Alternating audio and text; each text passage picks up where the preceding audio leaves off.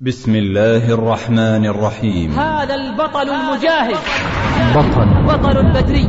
تأخر موعده عن نصر النبوة حتى جاد به الزمن في عصر الحروب الصليبية قصة بطل كان سيفا باترا من سيوف الإسلام بطل. تمكن أن يكسر الحملة الصليبية الثالثة بطل. ذكر المسلمين بنصر بدر بطل. فدارت معركة رهيبة ضخمة جدا معركة. جهزوا جيوشهم وجاءوا بحدهم وحديدهم. واستصحبوا معهم صليبهم الأعظم صليب الصلبون معركة. فتقدم المسلمون في جيش قوي واجتهدوا في القتال ونصبت المجانيق وغنت السيوف. الجهاد فليس عنه خيار وغلت مراجل ما لهن قرار أي المنايا أسرجت فتأهبي الدين إن راحك سوف فتواجه الفريقان وأسفر وجه الإيمان ودارت دائرة السوء على عبرة الصلبان. فركبهم المسلمون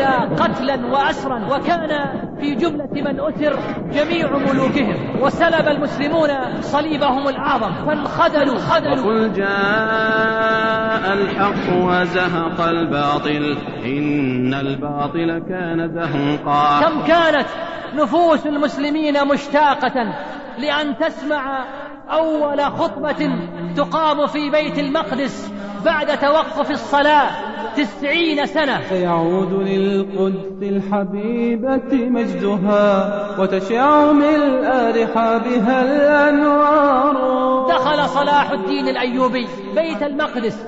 ودخل أهله الإيمان ونودي بالأذان وقرئ القرآن ووحد الرحمن وعلقت القناديل وتلي التنزيل وجاء الحق وبطلت الأباطيل وكثرت السجدات وتنوعت العبادات وارتفعت الدعوات ونزلت البركات وانجلت الكربات وأقيمت الصلوات وأذن المؤذنون وخرس القسيسون وعبد الله الأحد الفرد الصمد الذي لم يلد ولم نور يولد على درب الكفاح ونار. مؤسسة الفاتحين في مكة المكرمة تصحبكم مع قصة بطل. نعم أنا صلاح الدين الأيوبي. للشيخ ناصر الأحمد. وفي وسط ما تعيشه أمتنا الإسلامية اليوم من أزمات وهجمة شرسة من أعدائها شرقا وغربا وشمالا وجنوبا في فلسطين وإريتريا والفلبين والصومال والشيشان وكشمير وأفغانستان والعراق وفي خضم هذه المعاناة التي أحاطت بأمتنا نرى الأمل يشع بضوئه المشرق ليبعث فينا روح التفاؤل لعلنا نجد مخرجا لما تعانيه الأمة. وإن المخرج يتمثل في استعلاء الأمة بإيمانها والصدق مع الله عز وجل ومواجهة أعدائها. إنه الاستعلاء بالإيمان على الرغم مما أصاب الأمة من الهزائم وتجرع كؤوس الذلة والخنوع على يد أعدائها في الداخل والخارج. قال الله تعالى وهو يخاطب المسلمين بعد هزيمة أحد ولا تهنوا ولا تحزنوا وأنتم الأعلون إن كنتم مؤمنين. ما أحوج الأمة اليوم وهي تعيش حالة الصحوة واليقظة من سباتها الطويل أن تتعرف وأن تتأمل في بعض النماذج الرائعة التي عملت في تاريخها من أجل إخراج الأمة من أزماتها وبث روح الجهاد في سبيل الله لتعود إلى المكانة التي اختارها الله عز وجل لها من بين الأمم.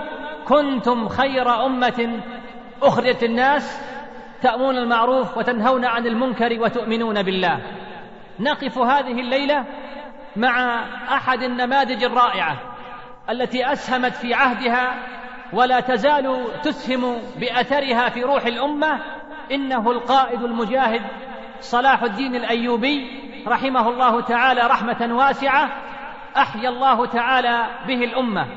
فكسر الصليبيين في حطين. وأعز الله به الإسلام والمسلمين ورد الله به الأقصى الحزين. كيف عاش صلاح الدين؟ أين ومتى؟ وما الظروف التي عاشها وشهدها؟ وما العوامل التي أثرت في هذه الشخصية العجيبة؟ وصاغت شخصيته الجهادية؟ وما أوجه الشبه بين ظروفنا وظروف عصره؟ وكيف واجه تحديات الأمة الإسلامية وحقق آمالها. لندع التاريخ يتحدث عن هذه الشخصية. كانت الدولة العباسية في أواخر عهدها دولة ضعيفة مهترية متآكلة أصبحت تتعرض لحملات خارجية ولا تتمكن من الدفاع عن نفسها فضلا عن حماية أراضيها والمحافظة عليها.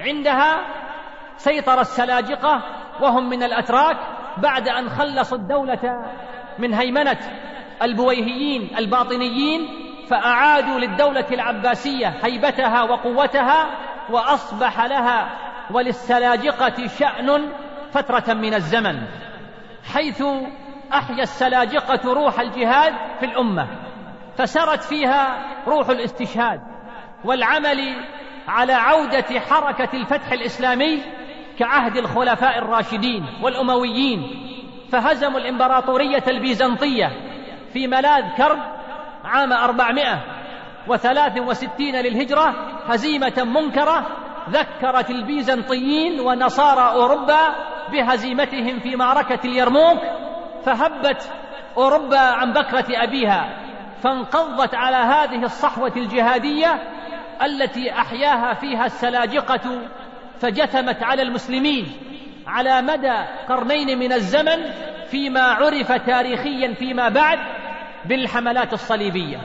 وبعد معركة ملاذ كرب وقبل وصول الحملات الصليبية ضعف أمر السلاجقة وانقسموا إلى ولايات وصار كل سلجوقي يأخذ جزءا من الدولة ونشأت دول كثيرة صغيرة وكانت تسمى بالأتابكة.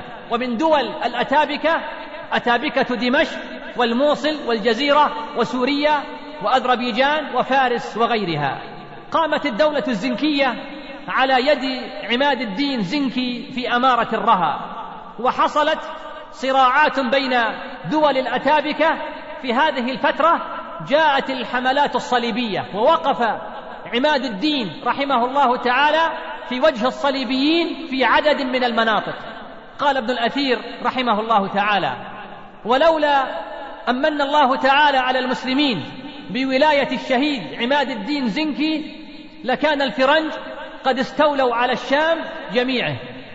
بدأ عماد الدين بتوحيد كلمة المسلمين لتكوين جبهة إسلامية موحدة لمواجهة العدوان الصليبي في المناطق المتاخمة للإمارات الصليبية التي أقاموها بعد الحملة الصليبية الأولى.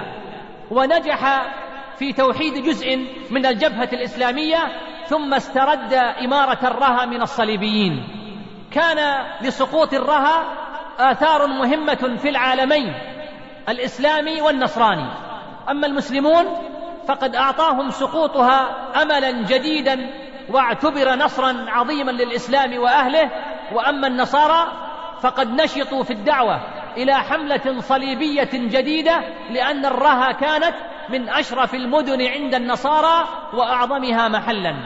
لكن عماد الدين كغيره من المخلصين والغيورين امتدت إليه يد الغدر في مؤامرة تشير أصابع الاتهام إلى مؤامرة ثلاثية شارك فيها الباطنية والصليبيين وأمراء المسلمين الخونة الذين وضعوا أيديهم مع الصليبيين من أجل مصالحهم. فقتل هذا المجاهد بيد أحد خدمه ودفن رحمه الله تعالى في الرقة في منطقة قبور شهداء صفين. وقد فرح الفرنجة بوفاة عماد الدين زنكي فرحا كبيرا كما حزن المسلمون عندما سمعوا نبأ هذه المأساة. تولى نور الدين محمود قيادة الجبهة الصليبية بعد مقتل والده عماد الدين الذي واصل ما كان عليه أبوه من مطاردة الصليبيين وحقق رحمه الله تعالى انتصارات عديدة.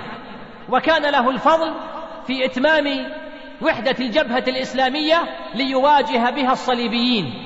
مما أدى إلى إثارة أوروبا وتخوفها على مكانة الصليبيين في الشرق الإسلامي فأعدوا للحملة الصليبية الثانية. في هذه الأجواء ولد ونشأ صلاح الدين الأيوبي. فقد هاجر شادي جد صلاح الدين إلى بغداد وفرض وجوده على أمراء السلاجقة ورجال دولتهم. بما كان له من قوة الشخصية فمنحوه حكم قلعة تكريت على الضفة اليمنى من نهر دجلة حيث كان أغلب سكانها من الأكراد. وبعد موت شادي أصبح ابنه نجم الدين أيوب وريثه فيها يعاونه في ذلك أخوه الأصغر شيركوه بمعنى أسد الجبل. وولد لأيوب في تكريت صلاح الدين يوسف وذلك في عام خمسمائة واثنين وثلاثين للهجرة.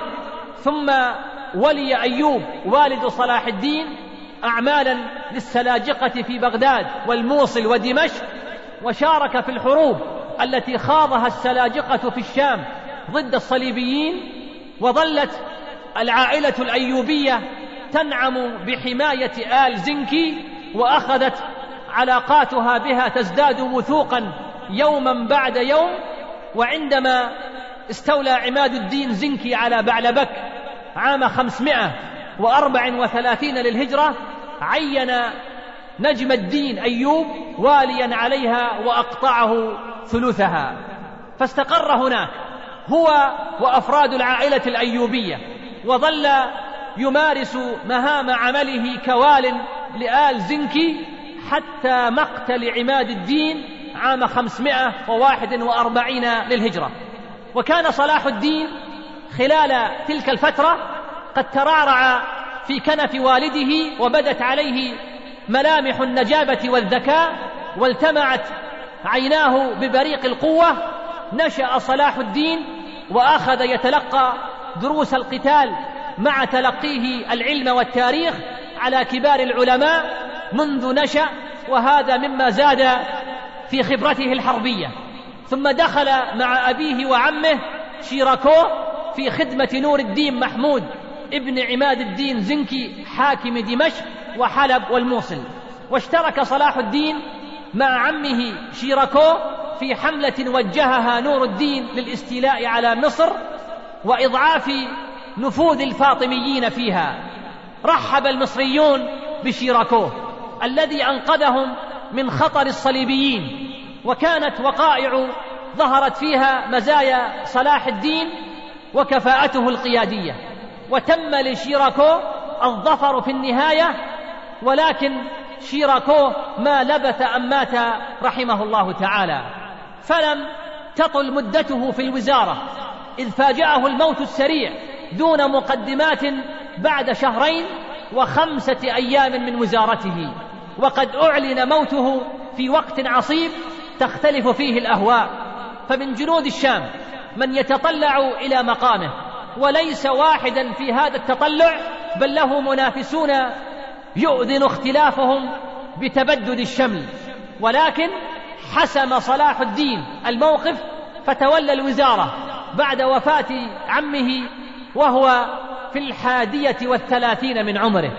وكان صلاح الدين منذ شب عن الطوق يجعل نور الدين مثله الأعلى ويتمنى أن يكون الحامي الإسلامي في وجه الصليبيين امتثالا لأمره وترسما لخطاه. فلما أسعده الحظ بالحكم عاد له أمله مكبرا وعزم على أن يكون سيفا باترا من سيوف الإسلام. وقال في نفسه لقد جئت هذه الديار للمرة الثالثة مرغما وقد شاء الله تعالى ذلك لأمر يريده وها هي ذي بوارقه اللامعة اخذت تلوح ولن يصدني صاد عن هذه الغاية. ودعا بصديقه الحميم القاضي الفاضل وكان صلاح الدين يخصه بحب وثقة. فقال له أنت من الآن عوني هدفنا واحد ونصر الله عز وجل لا يبعد فهو قريب من المحسنين. رأى صلاح الدين أن يجلب إليه قلوب المصريين والشاميين معا فبذل للفريقين اموالا كثيرة كانت في حوزته من قبل وقال إنها ستجعل القوم صفا واحدا أمام هذا العدو المتربص ثم جاءه مدد حربي جديد من نور الدين فآزر موقفه. وكان الحاكم على مصر في تلك الفترة العاضد آخر حكام الدولة الفاطمية العبيدية الباطنية. وصار صلاح الدين هو الوزير في هذه الدولة وقائد الجيش ومن أعظم الأعمال التي قام بها صلاح الدين خدمة لهذا الدين أنه قضى على الحكم الباطني في مصر وأقام مكانها دولة سنية. وقد خطى لتحقيق ذلك بالتدريج. كان الفاطميون يمثلون بموقعهم في مصر خطرا دائما يهدد العالم الإسلامي وثغره ينفذ منها الأعداء إلى جسم الأمة الإسلامية خاصة أن الفاطميين قد مكنوا لليهود والنصارى من دولتهم. فجعلوهم قادة وأمراء ووزراء وكان الفرنج في الخارج يتربصون بالمسلمين يتطلعون لبسط نفوذهم في مصر لتثبيت وجودهم في فلسطين بعد أن أخذ منهم نور الدين طرابلس وإنطاكيا ولم يبق لهم إلا مملكة القدس. ومما كان يزيد من خطورة الموقف وجود اتصال دائم بين الفاطميين والفرنج. ووصلت القيادة لصلاح الدين وكل هذه الأخطار كانت تحيط به. وكان هناك أيضا نور الدين زنكي المقيم في الشام والذي كان لا يهدأ في حرب الإمارات الصليبية ويرغب في جعل مصر ظهيرا قويا له بضمها للجبهة الإسلامية ليحكم الطوق على الصليبيين في فلسطين. وأمام هذا الموقف المعقد انصرف صلاح الدين لبناء القاعدة القوية والمأمونة في مصر فاستمال قلوب المصريين. وبذل لهم الأموال فمالوا إليه وأحبوه ثم أخذ في إضعاف الفاطميين تدريجيا وعلى مراحل وكان يغتنم كل فرصة لتصفية مراكز المقاومة لديهم فبدأ صلاح الدين بعزل قضاة الباطنية وقطع رواتبهم وتفريق دعاتهم وإلغاء مجالسهم وحذف النقش الديني من العملة المتداولة بين الناس صيغة علي ولي الله. وفي الوقت نفسه أخذ في بناء المدارس لتدريس المذهب السني على المذهب الشافعي والمالكي مع أنه لم يكن للمذاهب السنية شيء من المدارس في مصر. كما استبعد من وزارته رجالا من الفاطميين وأخرجهم من الوظائف وأيضا من الجيش ثم خطأ صلاح الدين خطوة أخرى لإضعاف نفوذ حاشية القصر التي أصبحت تشكل فرقة كبيرة لم تعرف مصر لها مثيلا في قصر إسلامي من قبل حتى بلغ عددها عند سقوط دولة الفاطميين ثمانية عشر ألفا. وكان نور الدين زنكي يكتب إليه طالبا سرعة إلغاء الدولة الفاطمية. وإعلان الخلافة العباسية لتصير مصر سنية. وصلاح الدين كان يعلم أن انتقال النظام في يوم وليلة من مذهب إلى مذهب أمر قد يصعب. فلا بد من التهيئة والتدرج. لذا بدأ رحمه الله تعالى ببناء المدارس. وكان لا يزال الأذان في مصر رافضية الصيغة والخطبة المنبرية تخص الحاكم الفاطمي بالدعاء على مدى قرنين من الزمان. وهذا أيضا ما كان يزعج نور الدين لذلك كتب ثانية وثالثة لصلاح الدين يأمره بقطع الخطبة الفاطمية والدعاء للخليفة العباسي وحده. وكان نور الدين يدرك مبلغ تأثير نجم الدين أيوب والد صلاح الدين عليه فأمره أن يسارع بالرحيل إلى مصر لتنفيذ هذا الأمر. وسرعان ما تحرك نجم الدين إلى مصر. وعلم صلاح الدين بمقدم والده. فرأى أن يكون استقباله في مشهد ينطق بالروعة والجلال. إذ تقدم قواده ورجال دولته وكبار العلماء والفقهاء في موكب مشهود. وحين رأى والده انحنى على يده مقبلا وعانق إخوته وجميع أسرته وهي فرحة غامرة قل أن تتكرر في مشهد عائلي مثل هذا المشهد. وشاء آخر حكام العبيديين العاضد أن يشارك في الاحتفاء بمقدم والد صلاح الدين. فترك القصر وخرج ساعيا إلى الترحيب به وهو ما لم يصنعه حاكم فاطمي من قبل في استقبال ضيف قادم مهما كان عزيزا.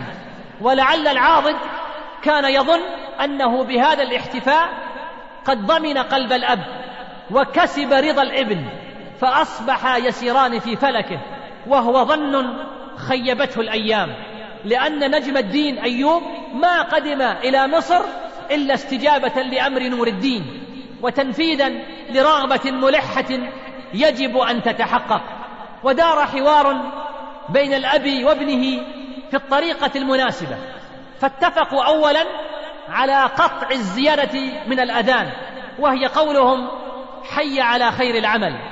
فلو حصل إنكار فالوقت لم يحم بعد. فأمر صلاح الدين رحمه الله تعالى جميع المؤذنين في مصر بالتنفيذ فلم يجد أدنى اعتراض. وبعدها قام نجم الدين في ملأ من حاشيته يوم الجمعة وأمر الخطيب في خطبته الثانية أن يحذف اسم العاضد وأن يذكر مكانه اسم الخليفة العباسي. واختير لذلك خطيب سني شجاع.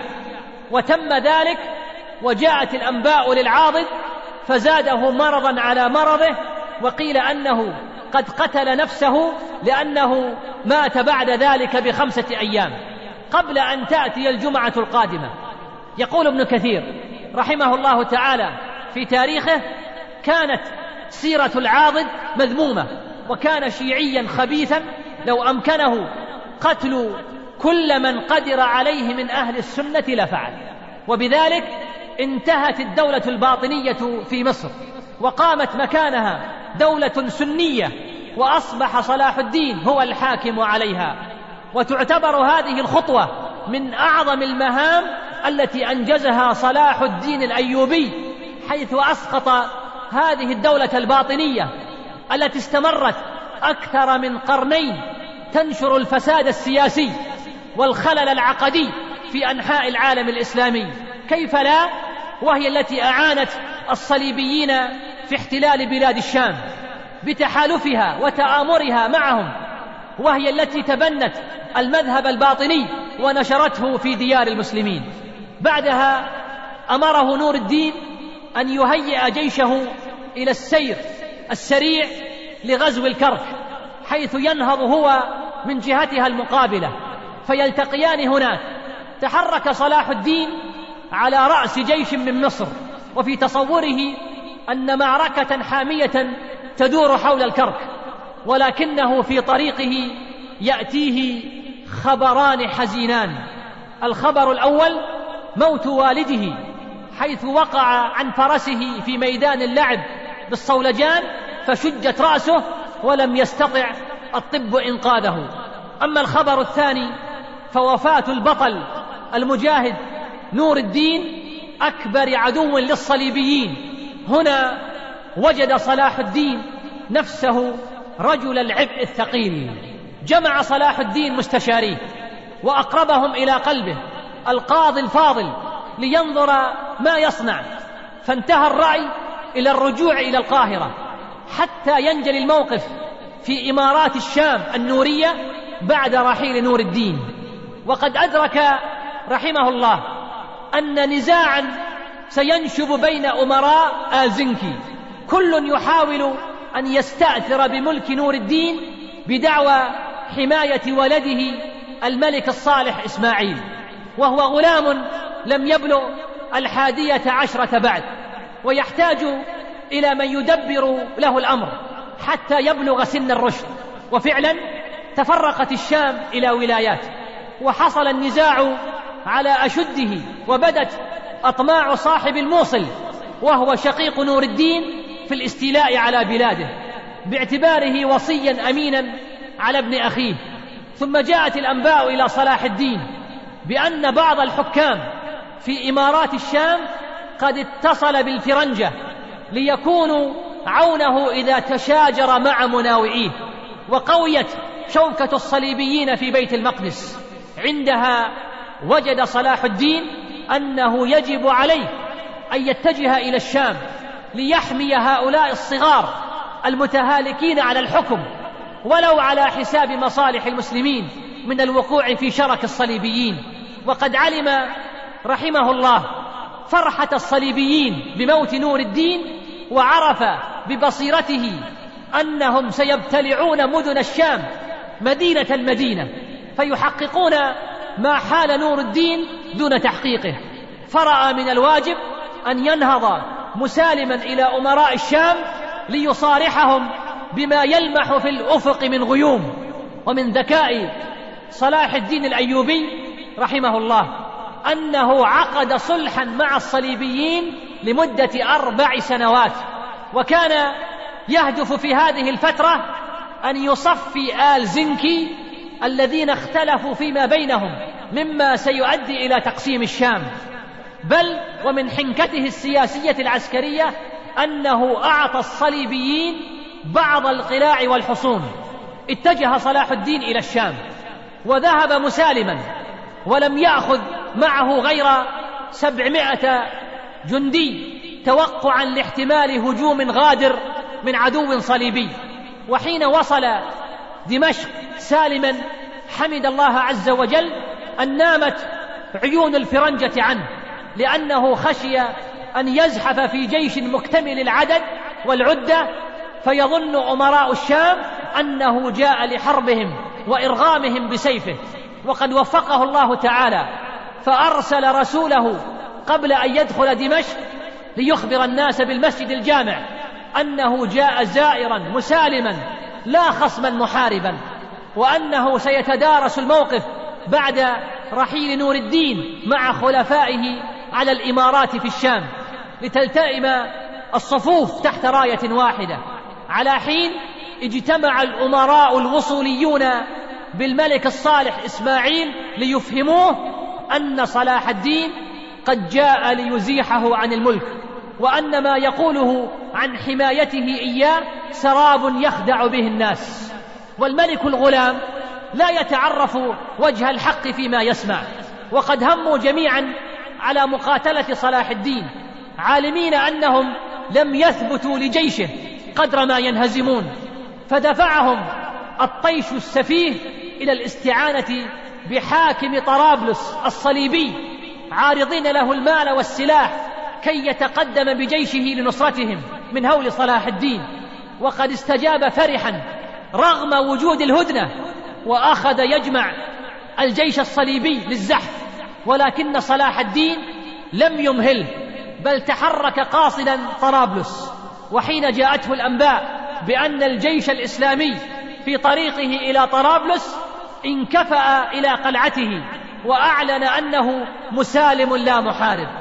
وهكذا وقى الله تعالى المسلمين معركة كانت وشيكة الالتهاب على أن القوم قد فكروا في اغتيال صلاح الدين فاتصلوا به ليحضر إليهم وكادت أن تكون مأساة لولا أن سلمه الله عز وجل ولم يلتقط صلاح الدين أنفاسه بل انكفأ إلى حمص فاستسلمت قلعتها. وكذلك فعل ببعلبك وعاد إلى حلب محققا ما أراده من الانتصار.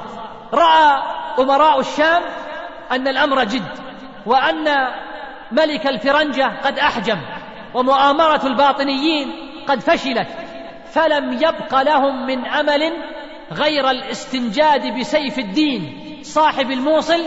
وقد أفهموه أن جميع بلاد نور الدين ستكون تحت سلطانه إذا تعاون معهم على درء صلاح الدين. وأخذوا يجمعون من الأسلحة والجند ما سيكون مددا في قتال صلاح الدين. وقد اغتر سيف الدين بما حدثوه عن ذخيرتهم وجيشهم. فقدم سريعا وطلب لقاء الملك الصالح نجل نور الدين.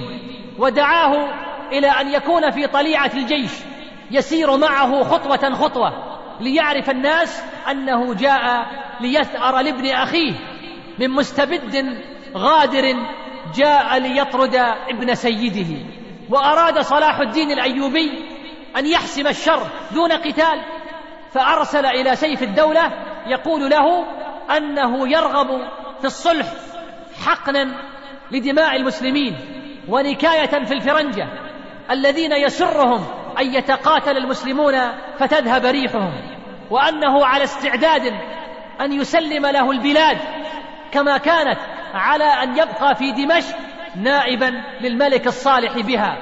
وهذا عرض سخي تقدم به صلاح الدين عن رغبة في رعب الصدع لأنه لم يرد غير أن يضمن أن البلاد ستكون في ايد مسلمة. وهذه هي التضحية بعينها. ولو عقل القوم لفرحوا بما أوتوا إذ وجدوا في معاهدة صلاح الدين واقيا لم يحلموا به من قبل ولكنهم لم يستجيبوا لما فيه مصلحة البلاد والعباد. فصمم سيف الدين أن يخوض المعركة ليطرد صلاح الدين نهائيا فكانت النتيجة أن انهزم هو وأعوانه شر هزيمة وتفرقوا ولم يلتئم لهم شمل ومضى صلاح الدين.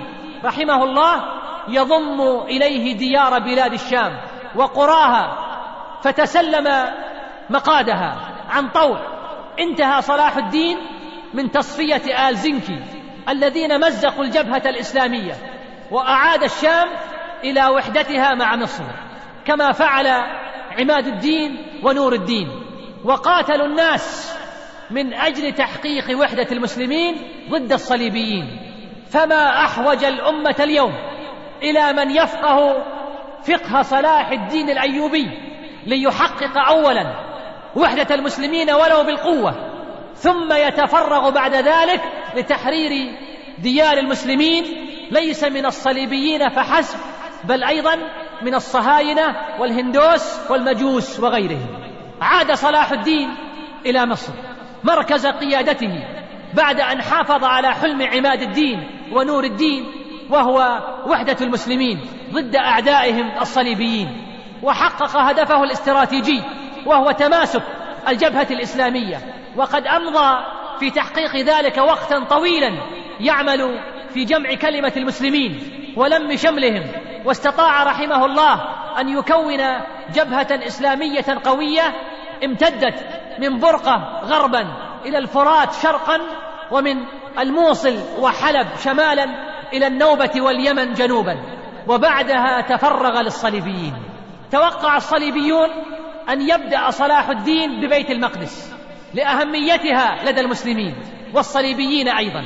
لكن صلاح الدين بذكائه توجه إلى الساحل حيث تجمع الصليبيين والتقى بهم في معركة حطين المشهورة سنة خمسمائة وثلاث وثمانين للهجرة وانتصر عليهم انتصارا باهرا ذكر المسلمين بنصر بدر وجعل الأمة في قرنها الحاضر تحلم بمثل ذلك النصر على الصليبيين. فكيف حدثت معركة حطين؟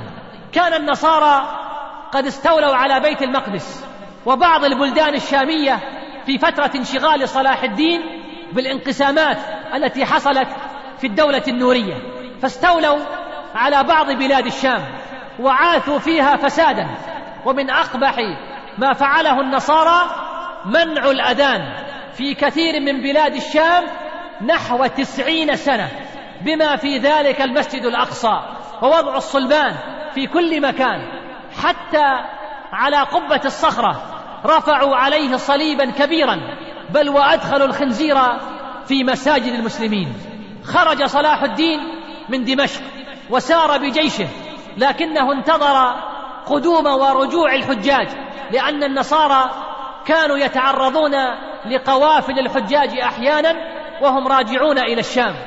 فلما جاز الحجيج سالمين نزل الجيش في منطقة وانتظروا اكتمال الجيوش الإسلامية فجاءت العساكر المصرية وتوافت الجيوش المشرقية فاجتمعوا حوالي اثني عشر ألفا فرتب صلاح الدين الجيش وسار قاصدا بلاد الساحل حيث تجمع النصارى. فسمع النصارى بتجمع المسلمين فجهزوا جيوشهم وجاءوا بحدهم وحديدهم واستصحبوا معهم صليبهم الأعظم الذي يسمونه صليب الصلبوت يحمله عباد الطاغوت في خلق لا يعلم عدتهم الا الله عز وجل حتى قيل أن عددهم كانوا قرابة الستين الفا. فتقدم المسلمون وأول ما استولوا عليه بحيرة طبرية دون قلعتها ليستدرج النصارى فقد كان يرغب صلاح الدين في أن يزحف الصليبيون إليه في طبرية ليصلوا مجهدين. وفعلا توجهوا إلى طبرية لإنقاذها من صلاح الدين. فما كان من صلاح الدين إلا أن حرك جيوشه خمسة أميال فقط وعسكر. فخرج الصليبيون من بيت المقدس لمساعدة أهل طبرية. فقابلهم صلاح الدين في الطريق وهم منهكين في معركة حطين. صارت البحيرة في حوزة المسلمين ثم تقدموا إلى سطح الجبل الغربي من طبرية عند قرية يقال لها حطين وفيرة الماء والمراعي ومنع الله الكفرة أن يصلوا منها إلى قطرة ماء فوصلت جيوش الصليبيين وهي في غاية الإرهاق مع عطش عظيم جاء النصارى وقد اجتمع ملوكهم من كل نواحي بلاد الشام فتواجه الفريقان. وتقابل الجيشان وأسفر وجه الإيمان وأظلم وجه الكفر والطغيان ودارت دائرة السوء على عبره الصلبان. وذلك عشية يوم الجمعة فبات الناس على مصافهم وأصبح صباح يوم السبت لخمس بقين من ربيع الآخر الذي كان يوما عسيرا على الكافرين.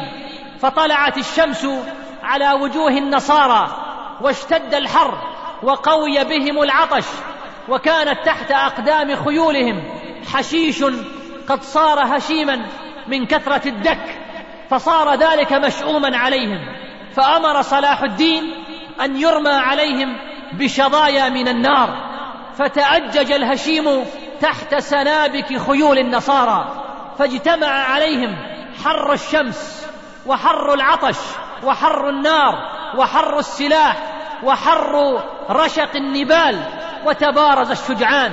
ثم أمر بالتكبير والحملة الصادقة على النصارى الذين أخذ منهم العطش كل مأخذه فانخذلوا وقاموا بحملات يرجون منها الخلاص مما هم فيه فلم يجدوا إلى الخلاص طريقا فنزلوا عن دوابهم. وجلسوا على الأرض فركبهم المسلمون قتلا واسرا وكان النصر من الله جل جلاله بعد أن منحهم الله أكتافهم فقتل منهم ثلاثون الفا في ذلك اليوم وأسر ثلاثون الفا من شجعانهم وفرسانهم.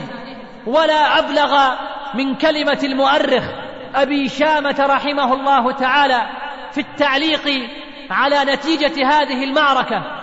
حيث قال متعجبا إن من شاهد القتلى يوم حطين قال ما هنالك أسير ومن شاهد الأسرى قال ما هنالك قتيل لكثرة ما يراه في الجانبين. ويرجع هذا الانتصار الحاسم في حطين بعد فضل الله تعالى إلى ما بذله هذا البطل المجاهد من جهود في الإعداد لهذه المعركة حيث خاضها رحمه الله.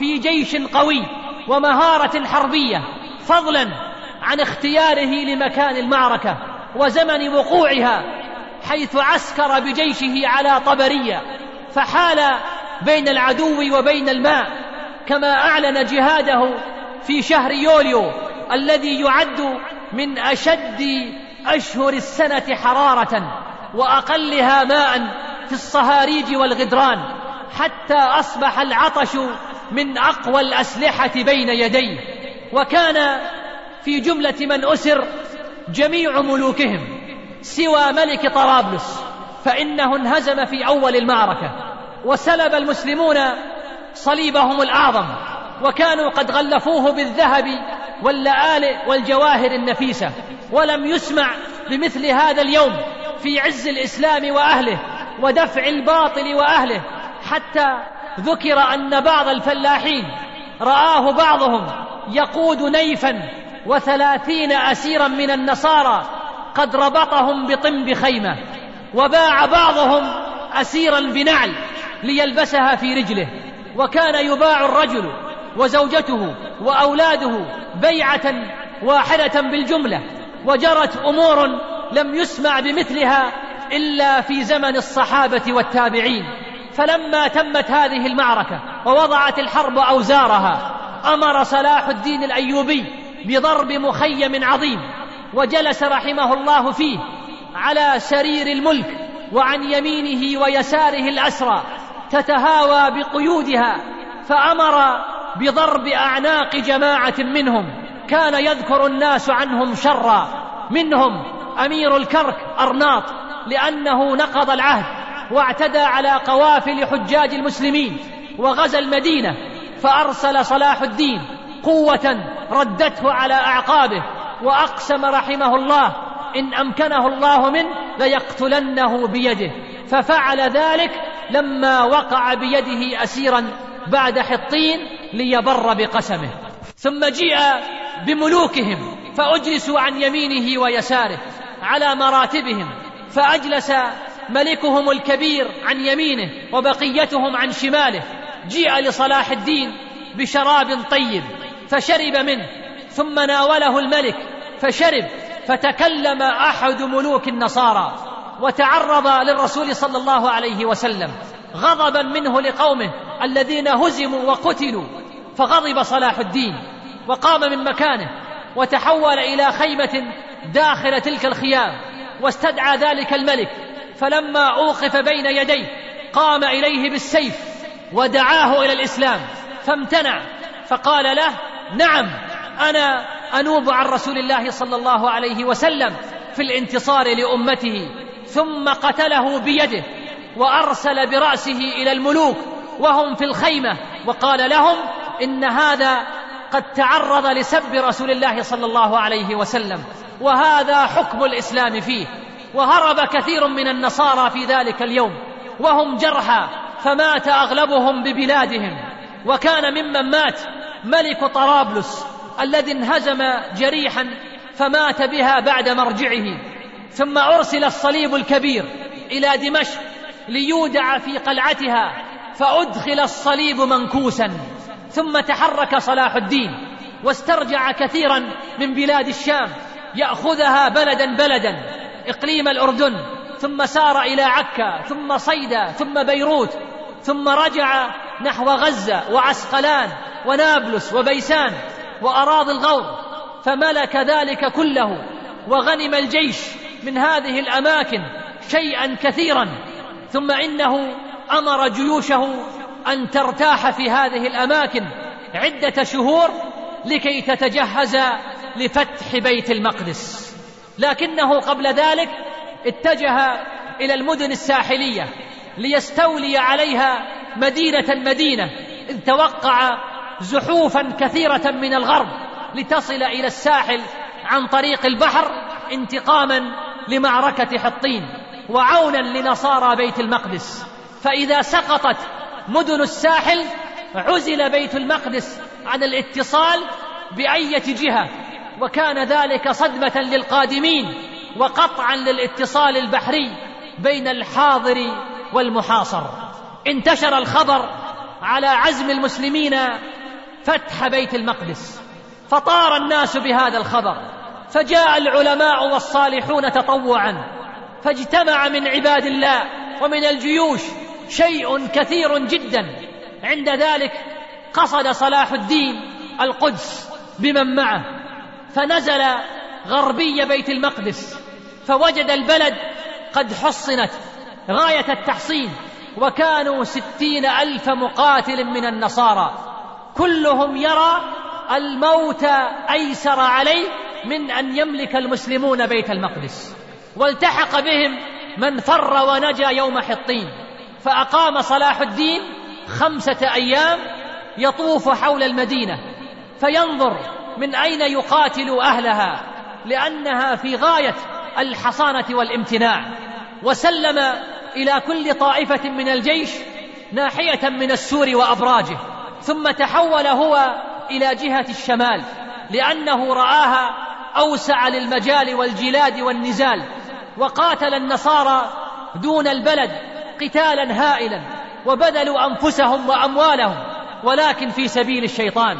واستشهد في الحصار بعض أمراء المسلمين فغضب عند ذلك كثير من الأمراء والصالحين واجتهدوا في القتال ونصبت المجانيق وغنت السيوف والعيون تنظر إلى الصلبان منصوبة فوق الجدران وفوق قبة الصخرة صليب كبير فزاد ذلك أهل الإيمان شدة في التشمير وكان ذلك اليوم يوما عسيرا على الكافرين غير يسير فبادر صلاح الدين بأصحابه إلى الزاوية الشرقية الشمالية من السور فنقبها وحشاها وأحرقها فسقط ذلك الجانب وخر البرج برمته فلما شاهد النصارى ذلك الحادث الفظيع والخطب المؤلم الوجيع أرسلوا جماعة من كبرائهم وطلبوا الأمان والصلح. فامتنع صلاح الدين ورأى قتل كل النصارى كما فعلوا هم بالمسلمين عندما دخلوها عام أربعمائة واثنين وتسعين للهجرة. فطلب ابن برزان مقابلة صلاح الدين. فلما حضر بين يديه طلب الأمانة لأهل القدس فلم يجبه واسترحمه فلم يرحمه. فلما يأس قال له اعلم أننا في هذه المدينة في خلق كثير وإنما نفتر عن القتال رجاء الأمان. فإذا رأينا الموت لا بد منه فوالله لنقتلن أبناءنا ونساءنا ونحرق أموالنا وأمتعتنا ولنترككم تغنمون منا دينارا واحدا ولا تسبون ولا تأسرون رجلا ولا امرأة. فإذا فرغنا من ذلك خربنا الصخرة وخربنا المسجد الأقصى ثم نقتل من عندنا من أسرى المسلمين وهم خمسة آلاف أسير. ثم نخرج إليكم ونقاتلكم قتال من يريد أن يحمي دمه ونفسه. فلما سمع صلاح الدين هذا الكلام استشار أصحابه فاجتمعوا ثم أجمعوا على إجابتهم إلى الصلح والأمان. على أن يبذل كل رجل منهم عن نفسه عشرة دنانير وعن المرأة خمسة دنانير وعن كل صغير وصغيرة دينارين. فمن أدى ذلك إلى أربعين يوما فقد نجا. ومن عجز عن ذلك كان أسيرا للمسلمين. وأن تكون الغلات والأسلحة والدور كلها للمسلمين. وأنهم يخرجون كلهم من بيت المقدس. فكتب الصلح بذلك. فكان جملة من أسر بهذا الشرط ستة عشر ألف أسير من رجال ونساء وولدان. وكان أغنياء النصارى يفدون أنفسهم وأموالهم دون غيرهم. فوقع الفقراء ومن لم يجد الفداء في الأسر. فمن صلاح الدين على كثير منهم بالفداء. وسلمت المدينة يوم الجمعة السابع والعشرين من رجب وكان يوما مشهودا رفعت أعلام المسلمين على أسوارها دخل صلاح الدين الأيوبي بيت المقدس يوم الجمعة قبل وقت الصلاة ولم يتمكن المسلمون من إقامة الصلاة في تلك الجمعة لضيق الوقت وأقيمت في الجمعة القادمة في الرابع من شعبان فدخل المسلمون المسجد الأقصى. ونظفوا المسجد مما كان فيه من الصلبان والرهبان والخنازير وأعيد إلى ما كان عليه في الأيام الإسلامية. وغسلت الصخرة بالماء الطاهر وأعيد غسلها بماء الورد والمسك وأبرزت للناظرين. وقد كان النصارى قلعوا منها قطعا فباعوها بوزنها ذهبا فتعذر استعاده ما قطع منها. ثم قبض من النصارى ما كان قد بذلوه عن أنفسهم من الأموال وأطلق صلاح الدين خلقا منهم بنات الملوك بمن معهن من النساء والصبيان والرجال ووقعت المسامحة في كثير منهم وشفع في أناس كثير فعفى عنهم وفرق صلاح الدين جميع ما قبض من هذه الأموال ومن الذهب في العسكر. ولما طهر بيت المقدس مما كان فيه من الصلبان والنواقيس والرهبان ودخل أهله الإيمان ونودي بالأذان وقرئ القرآن ووحد الرحمن. كان أول جمعة صلاها المسلمون بعد الفتح بثمانية أيام وذلك بعد توقف الصلاة تسعين سنة وأتي بالمنبر وهذا المنبر له قصة وهو أن نور الدين رحمه الله تعالى كان قد عزم على فتح بيت المقدس وطرد النصارى وإرجاع الأذان والصلاة والجمعة فيها. فلما عزم على جهاد النصارى صنع المنبر الذي سوف يوضع هناك قبل الجهاد وذلك لقوة يقينه بنصر الله عز وجل. فتوفي رحمه الله تعالى قبل أن يتم الله له ما أراده فأكمل المشوار بعده صلاح الدين. فلما كانت الجمعة أحضر ذلك المنبر ونصب إلى جانب المحراب وكان بين عمل المنبر وحمله ما يزيد على عشرين سنة. ثم بسطت البسط وعلقت القناديل وتلي التنزيل وجاء الحق وبطلت الأباطيل. وصفرت السجادات وكثرت السجدات وتنوعت العبادات وارتفعت الدعوات ونزلت البركات وانجلت الكربات وأقيمت الصلوات وأذن المؤذنون وخرس القسيسون وعبد الله الأحد الفرد الصمد الذي لم يلد ولم يولد ولم يكن له كفوا أحد وكبره الراكع والساجد والقائم والقاعد وامتلأ الجامع وسالت برقة القلوب المدامع. فلما أذن المؤذن للصلاة قبل الزوال كانت القلوب تطير من الفرح في ذلك الحال لأن الأذان لم يرفع في ذلك المسجد ثنتين وتسعين سنة. كم كانت نفوس المسلمين مشتاقة لأن تسمع أول خطبة تقام في بيت المقدس بعد هذا الانقطاع الطويل ولم يكن قد عين الخطيب الرسمي فأمر صلاح الدين الأيوبي أن يكون القاضي محيي الدين بن الزكي هو اليوم خطيبا. فلبس رحمه الله تعالى عباءته وخطب الناس في ذلك اليوم خطبة سنية فصيحة بليغة. ذكر فيها شرف بيت المقدس وما ورد فيه من الفضائل والترغيبات وما فيه من الدلائل والأمارات وكان أول ما قاله رحمه الله تعالى أن قرأ هذه الآية فقطع دابر القوم الذين ظلموا والحمد لله رب العالمين.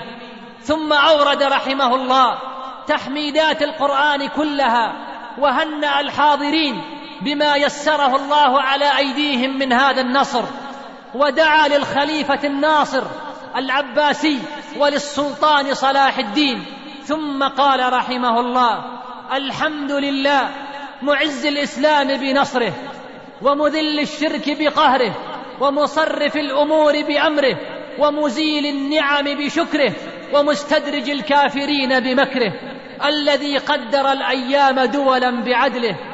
وجعل العاقبة للمتقين بفضله وأفاض على العباد من طله وهطله الذي أظهر دينه على الدين كله القاهر فوق عباده فلا يمانع والظاهر على خليقته فلا ينازع والآمر بما يشاء فلا يراجع والحاكم بما يريد فلا يدافع أحمده على إضفائه وإظهاره وإعزازه لأوليائه ونصرة أنصاره ومطهر بيت المقدس من أدناس الشرك وأوضاره إلى آخر تلك الخطبة السنية الجامعة المانعة.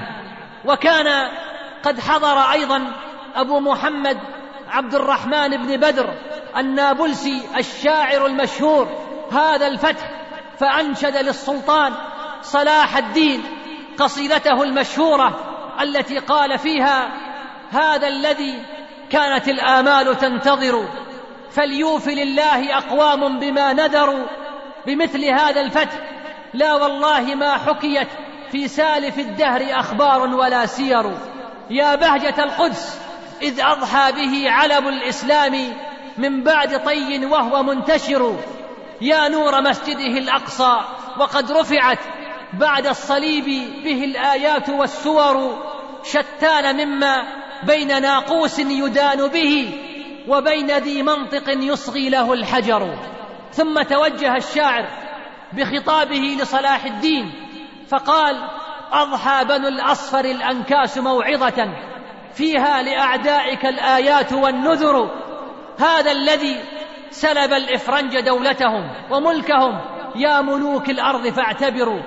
وهي قصيدة طويلة تزيد على مائه بيت وفي كتاب الروضتين روائع الشعر في مدح صلاح الدين وإشادة بهذا الفتح العظيم هذا الشعر الذي شوه المستشرقون صورته وحطوا من شأنه وسموا شعر ذلك العصر بشعر الانحطاط لأنه يذكرهم بهزائم أجدادهم وفضائح أسلافهم وهمجية جيوشهم. اتجه صلاح الدين الأيوبي بعد بيت المقدس إلى الاستيلاء على ما تبقى بيد الصليبيين. وقد وفق رحمه الله في الاستيلاء على كل مملكة بيت المقدس. عدا صور وإمارة طرابلس وبذلك زال الوجود الصليبي من الشرق الإسلامي. ترددت أخبار انتصارات المسلمين في الغرب. أذهلت الملوك والأمراء هناك وذعر العالم الغربي لما علمه عن الكارثتين في حطين وبيت المقدس. فقد تحطم الجيش الصليبي بضربة واحدة وأضحى صليبهم الأكبر في أيدي المسلمين. وانهار كل البناء الذي أقامه الصليبيون في قلب العالم الإسلامي في يوم واحد. وضاعت جهود قرن من الزمن تقريبا وأسرع رئيس أساقفة صور وغيره من الرهبان يستنفرون المجلس البابوي وملوك الغرب وتوجه مبعوثون من روما ليفرضوا على جميع أمراء العالم المسيحي الهدنة لمدة سبع سنوات وإيقاف كل صراع بين قادة الغرب بعضهم ضد بعض لتوحيد الجهود لتحرير بيت المقدس. وتعهد الجميع على ذلك. واقسموا على قيادة الحملة الصليبية الثالثة. وعقد اجتماع في لومانس تقرر فيه فرض ضريبة تقدر بعشرة في المئة من ضريبة الدخل والأموال المنقولة على كل مواطن في إنجلترا وفرنسا. وبدأ الإعداد للحملة الصليبية الثالثة.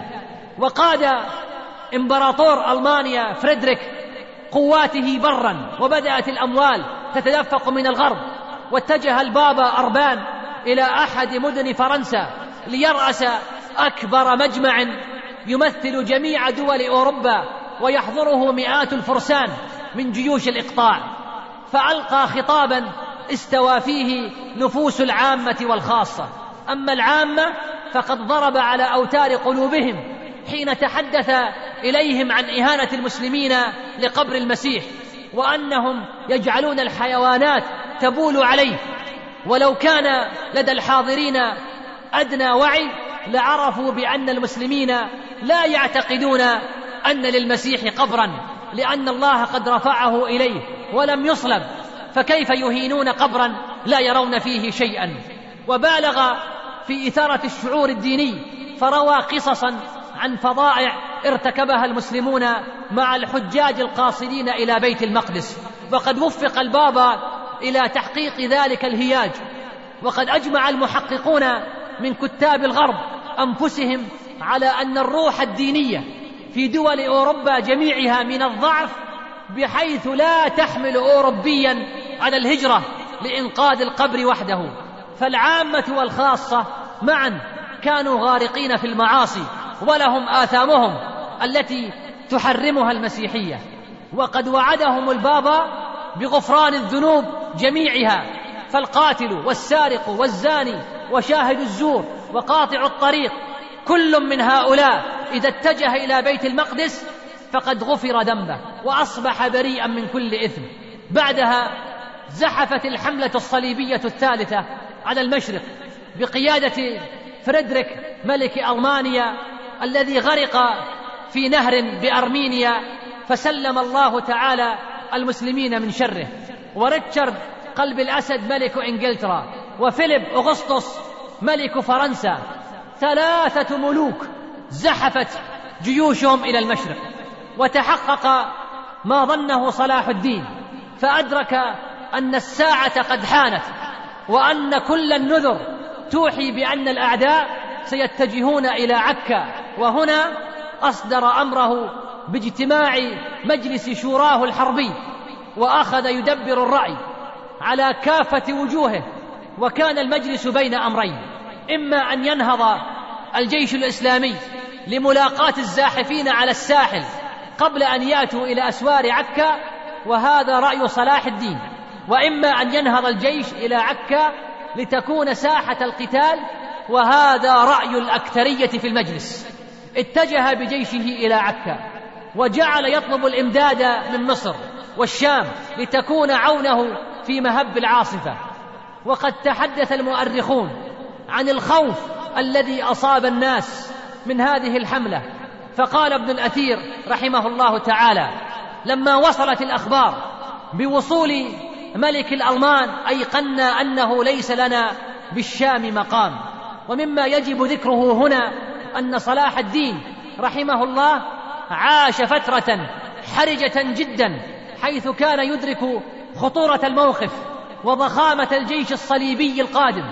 فقام بإرسال الرسائل والكتب لأمراء وملوك المسلمين يطلب فيه العون والمساعدة لكن مع كل أسف لم يجبه أحد. منهم ملك المغرب يعقوب ابن عبد المؤمن وكان له أسطول عظيم يبلغ أربعمائة سفينة لكنه رفض أن يمد صلاح الدين بالنجدة فقرر رحمه الله أن يستعين بالله عز وجل وأن يواجه هذا الزحف الصليبي الضخم الهائل بقواته في الشام ومصر. كان البحر قد امتلأ بسفن الفرنجة حاملة آلاف الآلاف من الجنود وآلاف الآلاف من الذخيرة وقد أدرك البطل رهبة الموقف فكان همه الأول أن يجد ثغرة في سور عكا يستطيع أن يقف دونها ليرسل منها إلى المدينة ما تطلبه من الضروريات واشتد الحصار وأرسل صلاح الدين السفن المحملة بالأقوات والسلاح وزود الثغر بالمؤونة من بيروت وقد بلغت أربعمائة عبارة وأمر من فيها من التجار أن يلبسوا زي النصارى حتى أنهم حلقوا لحاهم وشدوا الزنانير واستصحبوا مع السفن شيئا من الخنازير فاعتقد الفرنجة أنهم منهم وهي سائرة كأنها السهم وفرغوا ما فيها من الميرة فكفتهم إلى أن جاء غيرها. وما زالت حملات التناوش بين الجانبين تتردد على فترات مدى شهر ونصف حتى حشد الصليبيون جهودهم لعمل حاسم فدارت معركة رهيبة ضخمة جدا. كانت خاتمتها نصر الجيش الإسلامي ولكن بعد سقوط آلاف الشهداء من المسلمين. تمكن صلاح الدين أن يكسر الحملة الصليبية الثالثة التي عدها المؤرخون أقوى حملة صليبية مرت على العالم الإسلامي.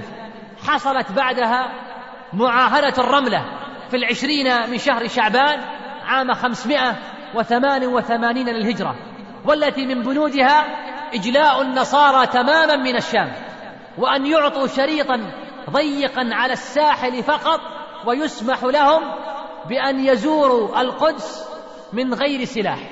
توجه صلاح الدين بعد ذلك نحو دمشق مرورا بالثغور الإسلامية يتفقدها فوصل دمشق في الخامس والعشرين من شهر شوال وكان يوما مشهودا إذ فرح به الناس فرحا عظيما لطول غيبته وذهاب العدو عن بلاد الإسلام. ولما دنا أجل القائد البطل صلاح الدين الأيوبي أصابته حما شديدة ففصده من لا خبرة له فخارت قواه وكانت صحته تنحدر سريعا وفي اليوم التاسع من مرضه أصابته رعشة وغيبة ثم حقن مرتين ثم أصابه عرق شديد حتى نفد من الفراش. وقد أحس في الليلة الأخيرة بقرب الرحيل فدعا من يقرأ عليه القرآن حتى إذا بلغ قول الله تعالى وما توفيقي إلا بالله عليه توكلت وإليه أنيب تهلل وجهه وتبسم وانتقلت روحه إلى بارئها ليلة الأربعاء السابع والعشرين من شهر صفر سنة خمسمائة وتسع وثمانين للهجرة بقلعة دمشق. عن سبع وخمسين سنة في اليوم الثاني عشر من مرضه. وله من الأولاد سبعة عشر ذكرا وابنة واحدة. فصلى عليه القاضي محيي الدين بن الزكي وما شاع نبأ رحيله رحمه الله. حتى ارتجت دمشق رجة عظيمة وارتفعت الأصوات بالبكاء وعظم الضجيج. حتى إن الشخص ليخيل له أن الدنيا كلها تصيح صوتا واحدا فكان زلزالا عاصفا أخرج الناس من منازلهم صارخين باكين. وقد وصف المؤرخ أبو شامة رحمه الله يوم وفاته فقال كان يوم وفاته يوما مشهودا لم يصب المسلمون بمثله منذ فقد الخلفاء الراشدون وغشي القلعة والبلد والدنيا من الوحشة ما لا يعلمه إلا الله تعالى. وتالله لقد كنت أسمع من بعض الناس أنهم يتمنون فداء من يعز عليهم بنفوسهم فكنت أحمل ذلك على ضرب من التجوز والترخص. إلا ذلك اليوم فإني علمت من نفسي ومن غيري أنه لو قبل الفداء لفدي بالنفس. وجلس ولده الملك الظافر ليتقبل العزاء ولكن الألسنة لم تكن تنطق بل كانت الدموع هي التي تقول ومن دمشق سرى النعي إلى شتى ممالك العالم شرقا وغربا. رحم الله تعالى صلاح الدين الأيوبي. لقد كان من محاسن الدنيا لقد ترك صلاح الدين فراغا ضخما لم يستطع أحد من أبنائه أو إخوته أن يملأه. أما مكانته في التاريخ فستظل عظيمة أبد الدهر إذ يكفي ما قام به من جهود في توحيد صفوف المسلمين والدفاع عن كيانهم ثم مواصلة الجهاد في صورة لا تعرف الملل. وقد هجر في سبيل الله ومحبته أهله وأولاده وقنع من الدنيا بالسكون في ظل خيمة تهب فيها الرياح يمنة ويسرى كان رحمه الله. لا يأخذ بالرخص. إذ كان حريصا على صلاة الجماعة. بحيث كان يستدعي اماما خاصا. إذا اشتد عليه المرض ليؤمه مع صلوات يتهجد بها في الليل. وكان يصلي في مرضه الأخير قائما. أما الزكاة فقد مات رحمه الله ولم يحفظ ما تجب عليه به الزكاة. وأما صدقة النفل فقد استغرقت جميع ماله وقد مات ولم يخلف في خزانته إلا سبعة وأربعين درهما وجراما واحدا من الذهب ولم يترك دارا ولا عقارا ولا بستانا ولا مزرعة وأقل أتباعه من الأمراء يملك من ذلك الشيء الكثير وأما صوم رمضان فقد كان يضطر إذا مرض لتناول الدواء فيكلف القاضي الفاضل بأن يسجل هذه الأيام في دفتر خاص ليقوم بقضائها متى برئ وقد كان الطبيب أحيانا يلومه على الصوم في بعض أسقامه وهو لا يستجيب لرأي الطبيب. وفي بعض أيام مرضه نتجت منه جروح دامية في جسمه. وانتقلت الدمامل من وسطه إلى ركبته بحيث لا يستطيع الجلوس فكان ينكب على جانبه ليستطيع الكلام مع زائريه دون أن يتعوه من تأثير الجراح وقد امتنع عن تناول الطعام لأنه سيضطر إلى الجلوس حين يمد يده وهذا ما يضنيه فكان إذا جاءه الزاد أمر بتفريقه على من بالباب من الفقراء. وفي تلك الأزمة التي كان يمر بها علم أن معركة دارت بين أحد أمرائه وأمير صليبي وأن الغلبة تظهر في جانب الأعداء. فأمر بمن يحملونه وجعل يرتب الجنود ميمنة وميسرة صابرا على شدة الألم وقوة ضربات الدمامل وفي معركة أخرى. مع اشتداد المرض علم أن الفرنجة قد اتجهوا إلى التل ليخربوا الآبار فركب من الخيمة ليتدارك الموقف ورتب العسكر فجعل أخاه العادل في الميمنة وابنه الظاهر في الميسرة وأخذ يباشر بنفسه المعركة فانحاز العدو إلى رأس النهر فتابعهم وهو يباشر بنفسه والشمس محرقة وقد عصب رأسه بمنديل من شدة الوهج وظل كذلك طيلة النهار حتى قدم الليل فتعجل الزحف وكان طبيبه طيلة الليل يمرضه ويشاغله ويدعوه أن يستقر في الخيمة كي لا تزيد جراحه. ولكنه رحمه الله حين سمع ضرب البوق نهض ليكون في طليعة الجيش وقد قدم أولاده وإخوته في الطليعة بدلا عنه وأمر بنصب عدد كبير من الأعلام والبيارق ليرى العدو مساحتها الكثيفة فينخلع رعبا وهذا ما تم وقد انتهت المعركة بنصره الميمون. ومرة وهم في معمعة القتال جاءه نبأ وفاة أحد أولاده فطوى الكتاب دون أن يظهر شيئا من حزنه كي لا يفت في عزيمة الجند ومع ذلك فقد كانت عيناه تدمعان ولا يستطيع حبس الدموع. وكذلك فعل رحمه الله حين جاءه نعي ابن أخيه تقي الدين. وكان أحد الأبطال حيث طوى الرسالة محزونا حتى انتهت المعركة فأخرجها وجعل يبكي بكاء شديدا فبكى الناس من حوله لبكائه. فقال ابن شداد وكان قريبا منه. يا قوم استغفروا الله فلا معنى لهذه الحالة. فقال صلاح الدين نعم نعم نستغفر الله ثم سكت. رحم الله صلاح الدين الأيوبي. فقد كان كما قال بعضهم عنه بطل بدري تأخر موعده عن نصر النبوة حتى جاد به الزمن في عصر الحروب الصليبية ليؤدي دور أبطال بدر. حين ثبتوا للعدوان الغاشم إذ جاءهم من بلاد الشرك ليستأصل وجودهم فحباهم الله بنصر من عنده ورد الذين كفروا بغيظهم لم ينالوا خيرا. حكم مصر بعد صلاح الدين الملك الكامل ومع كل أسف لم يكن له من اسمه نصيب. خدعه الصليبيون فوقعوا معه عقدا لمدة عشر سنوات لاستئجار بيت المقدس. واعتبرها عدد من العلماء في وقته أن هذا خيانة للإسلام والمسلمين وأصدر بعضهم فتاوى بتكفيره. منهم العز بن عبد السلام رحمه الله تعالى.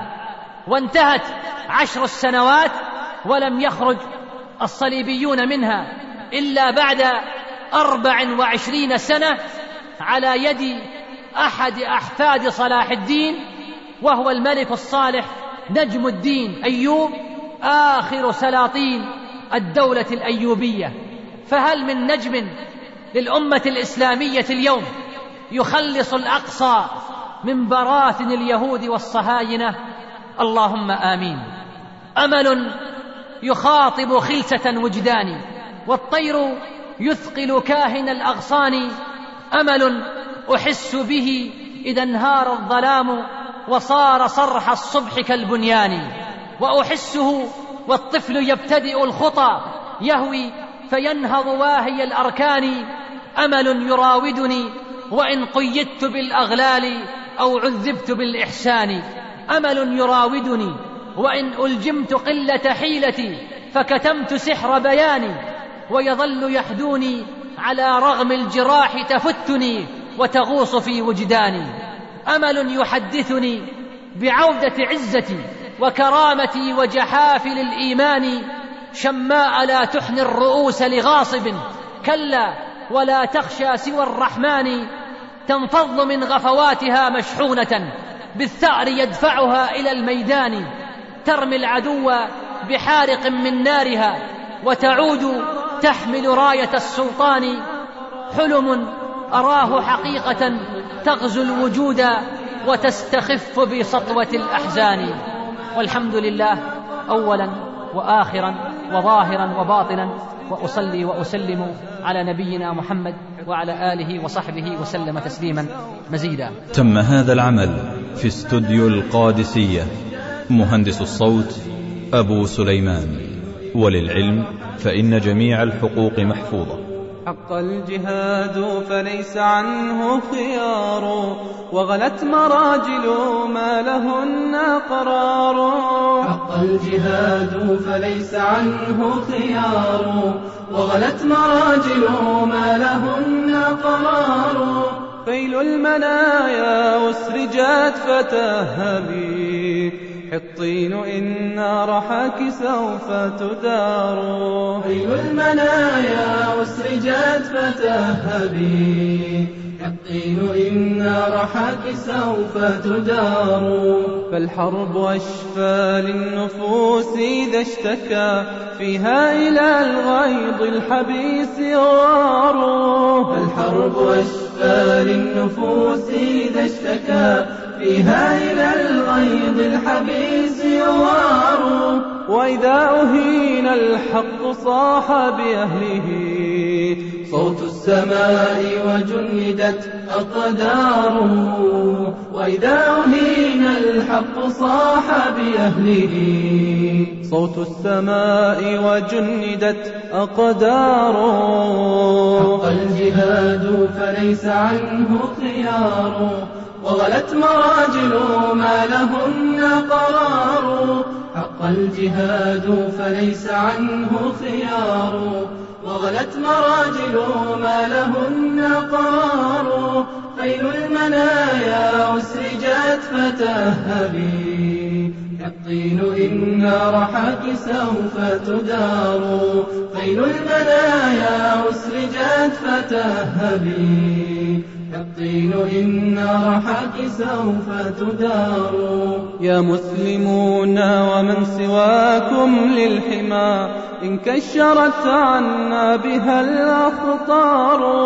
يا مسلمون ومن سواكم للحمى إن كشرت عنا بها الأخطار. يدعوكم الوطن الذبيح ومسجد أسري إلى ساحته المختار. يدعوكم الوطن الذبيح ومسجد. أسري إلى ساحته المختار. حق الجهاد فليس عنه خيار. وغلت مراجل ما لهن قرار. حق الجهاد فليس عنه خيار. وغلت مراجل ما لهن قرار. خيل المنايا أسرجت فتهبي الطين إن رحاك سوف تدار. خيل المنايا أسرجت فتهبي الطين إن رحاك سوف تدار. يجتر في القيد العذاب مرددا. شكواه أين الأمة الأخيار؟ يجتر في القيد العذاب مرددا. شكواه أين الأمة الأخيار؟